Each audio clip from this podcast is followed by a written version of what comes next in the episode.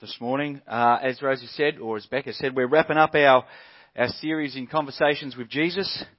And today we're going to be looking at a conversation that Jesus had with Pilate uh, in the last hours of his life.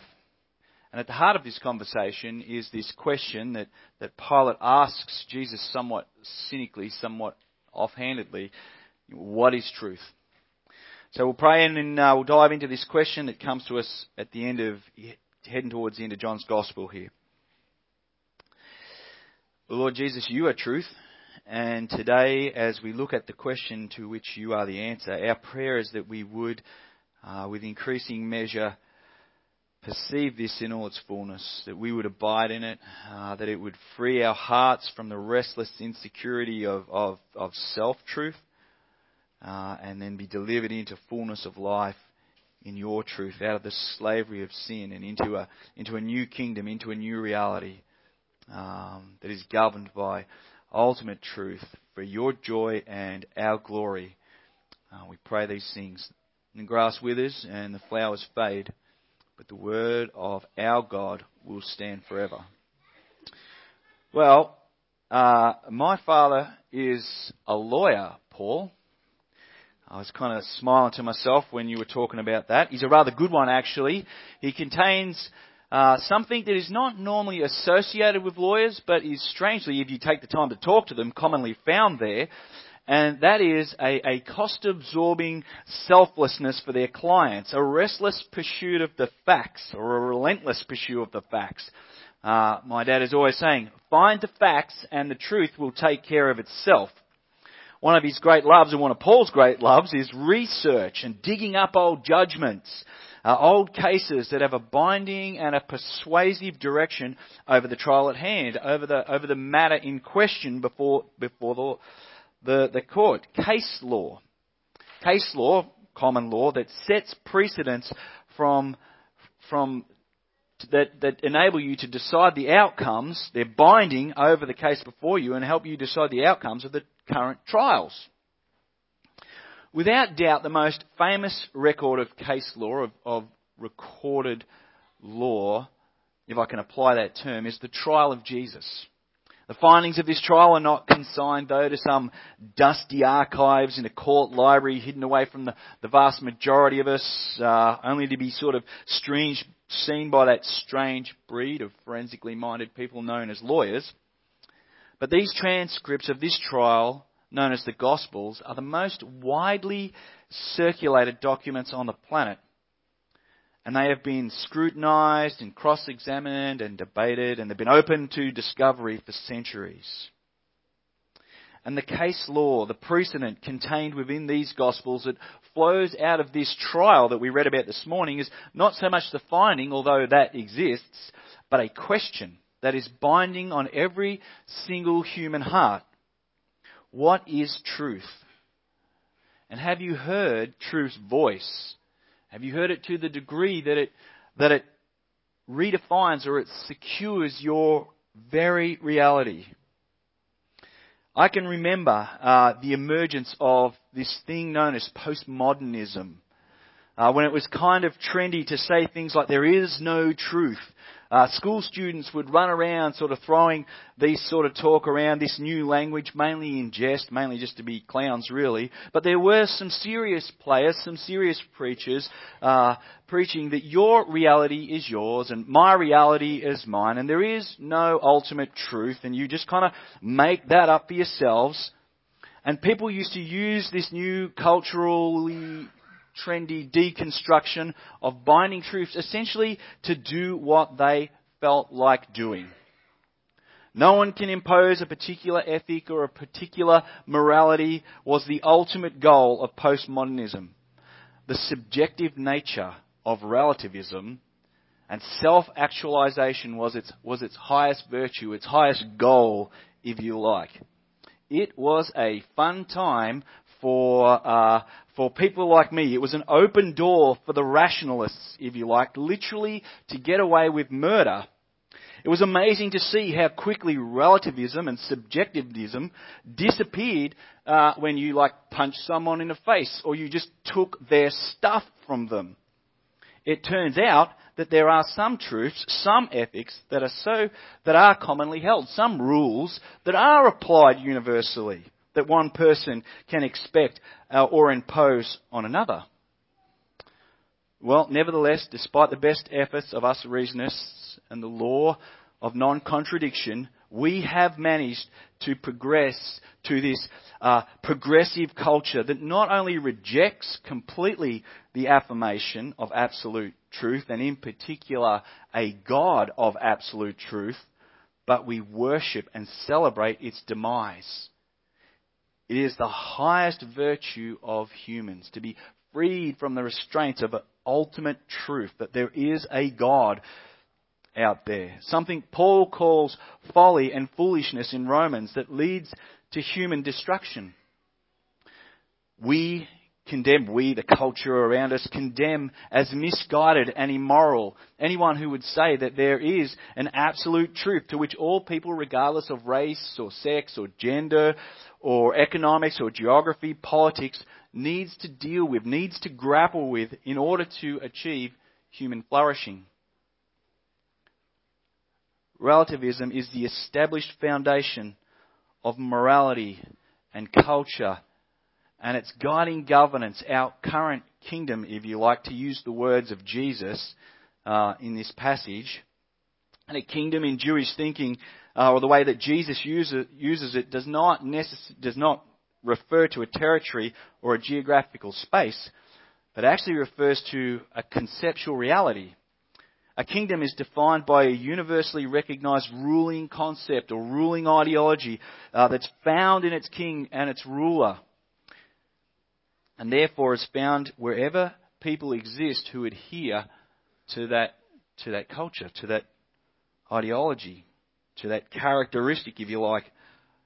Good citizens of the current kingdom, the current culture, hold that if you don't believe that the truth that you see, your truth, should be binding on other members of or people around you, then you are humble and open minded. You are moral. You are good. However, if you believe that tr- the truth that you see is binding on me or on others, then you are a proud, arrogant, bigoted, prejudiced person. You are bad.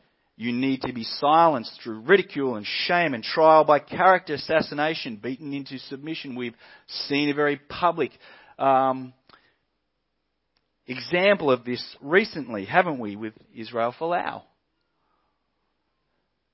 This is the 21st century world to which Jesus still says, For this purpose I was born and came into, into the world to bear witness to the truth. Well, people love to use Jesus as a standard for how to be towards others loving and kind and compassionate, inclusive, tolerant. And here we find Jesus making a claim that is central to his whole operation, that is central to his whole purpose, that he, he is here to, to, to witness to, that he is the locus of truth. He is here to witness to it and he is here to be it.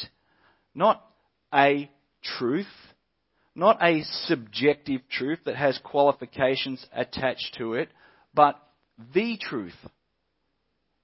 In this trial, Jesus establishes both the existence of truth and that he is the pristine embodiment of truth.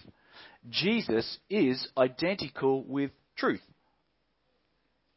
This means that everything he said and did, the life he lived in the flesh, uh, as John starts his gospel with, and John says, the Word became flesh and dwelt amongst us, and we have seen his glory, glory as of the only Son from the Father, full of grace and truth, that all of that life lived in the flesh all represented that which is in keeping with ultimate reality, that which is in keeping with the ultimate disclosure of truth.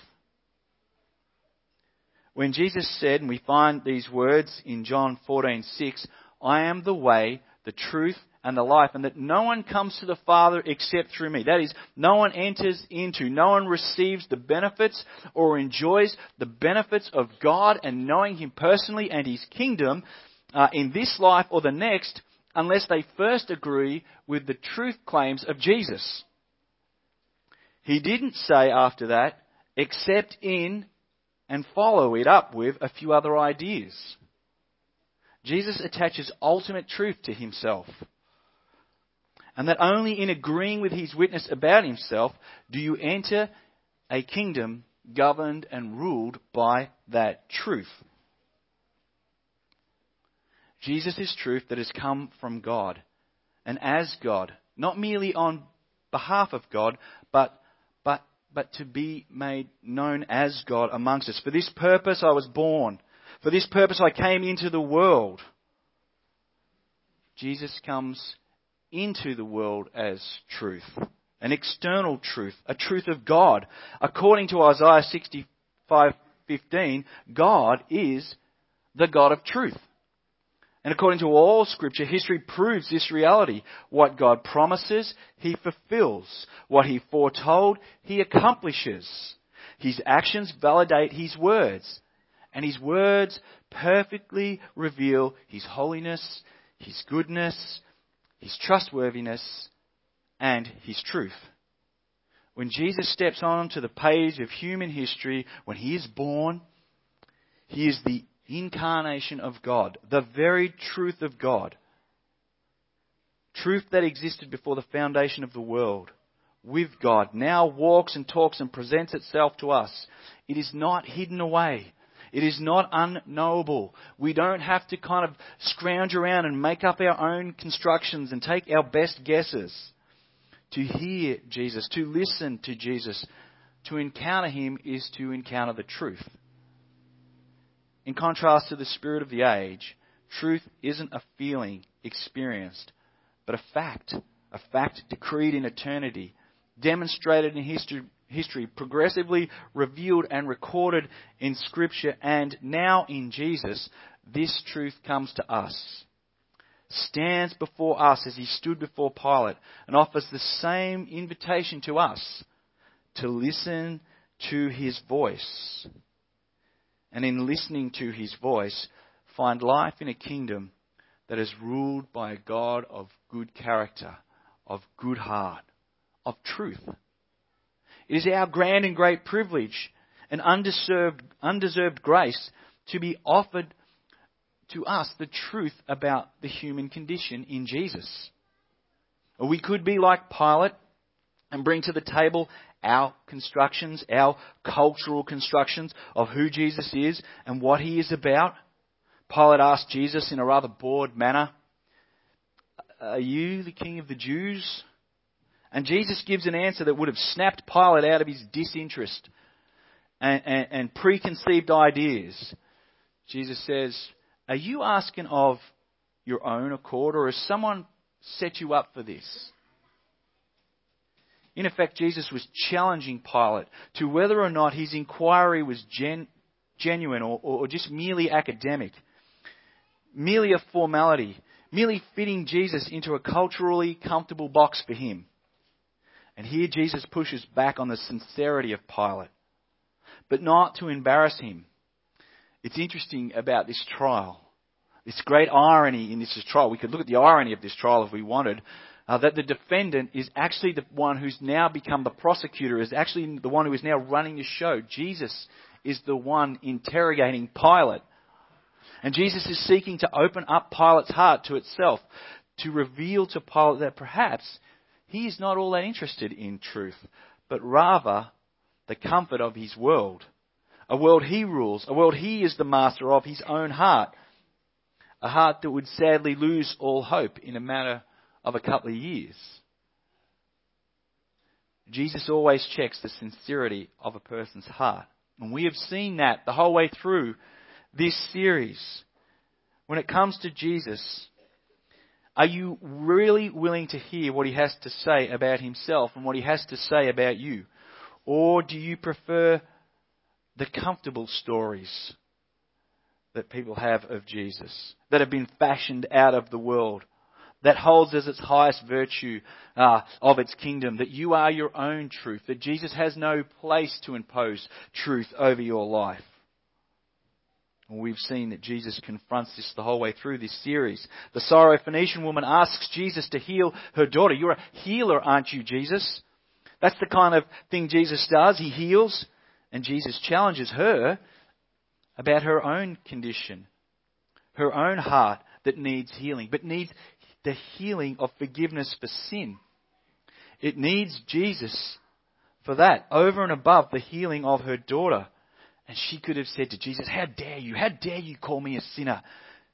I'm a hard-working single mum raising a child with a disability. How dare you?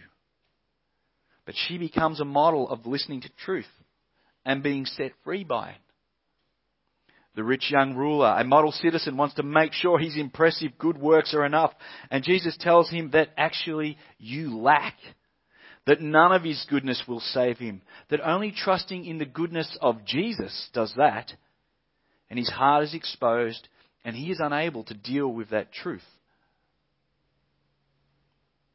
The despised tax collector, we met him last week, who wants to see Jesus from the security of a tree where his despicable life is hidden away and he can make his own judgments about Jesus. And he can sneak away thinking what he likes about Jesus. And Jesus calls him down and calls him out and invites him to come and have a conversation with truth. An invitation to opt for repentance of sin over comfort, exposure of who he really is over denial, but not in a way that crushes him but in a way that just sets him free. We see his life transformed, and he goes from, from hoarding money to living in generous abundance with those around him. We're 2,000 years on, the whole world breathes Pilate's cynicism. It says, We know about this Jesus.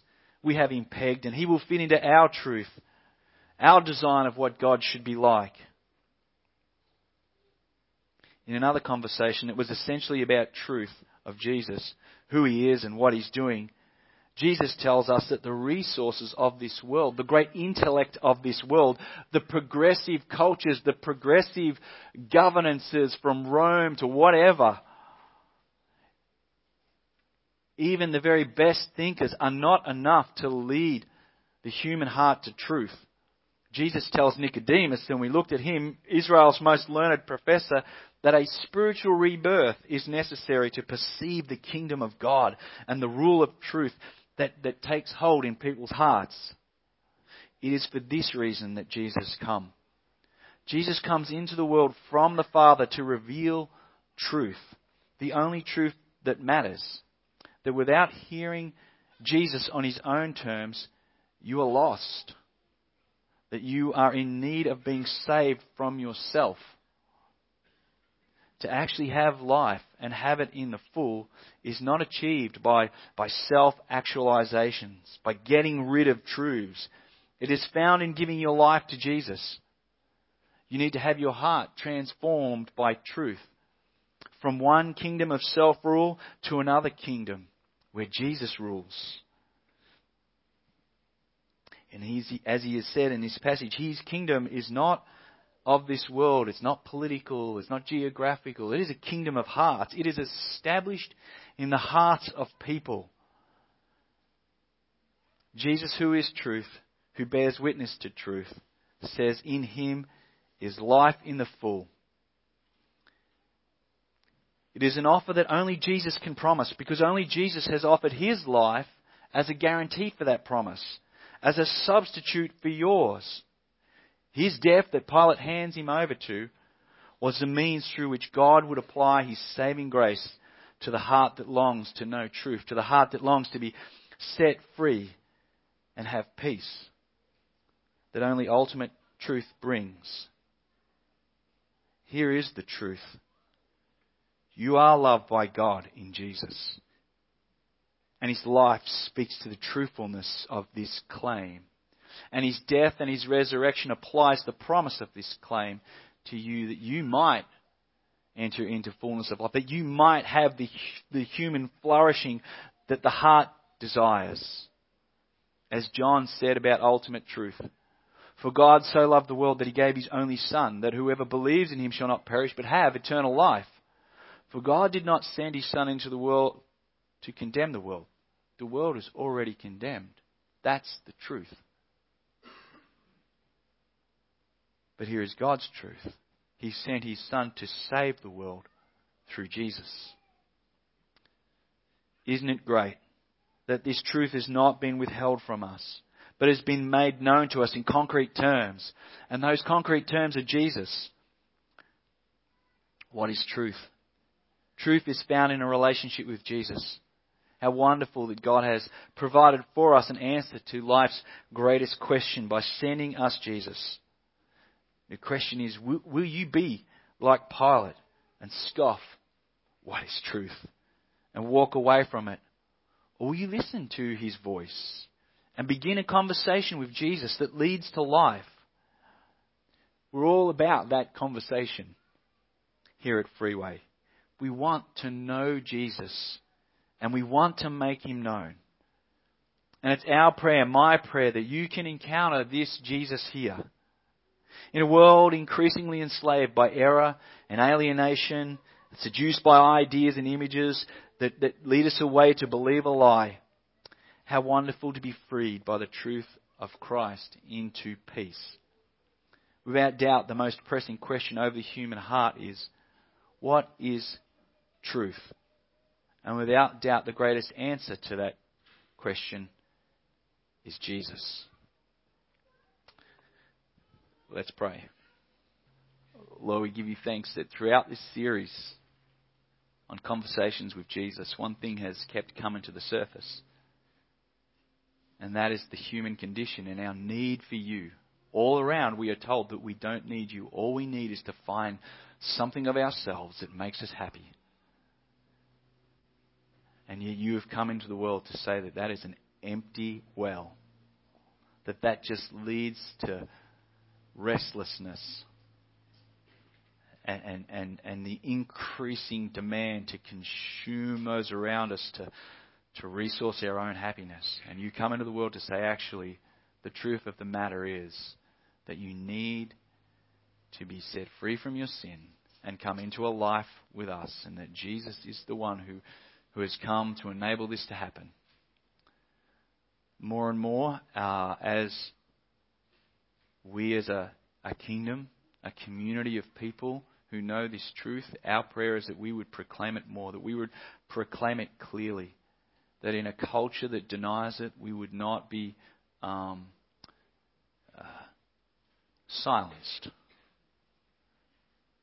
that the fact that we know the truth would embolden us to live lives of your character and then have the opportunity to speak this into people. So we pray this now for us and for our church, and we pray for those who have not yet known the truth, who, who still kind of maybe look at Jesus a little like Pilate, not willing to have their hearts open to truth. We pray that your Spirit would just do a gentle violence on their soul, that they might come to know truth and have life in you. We pray this in Jesus' name. Amen.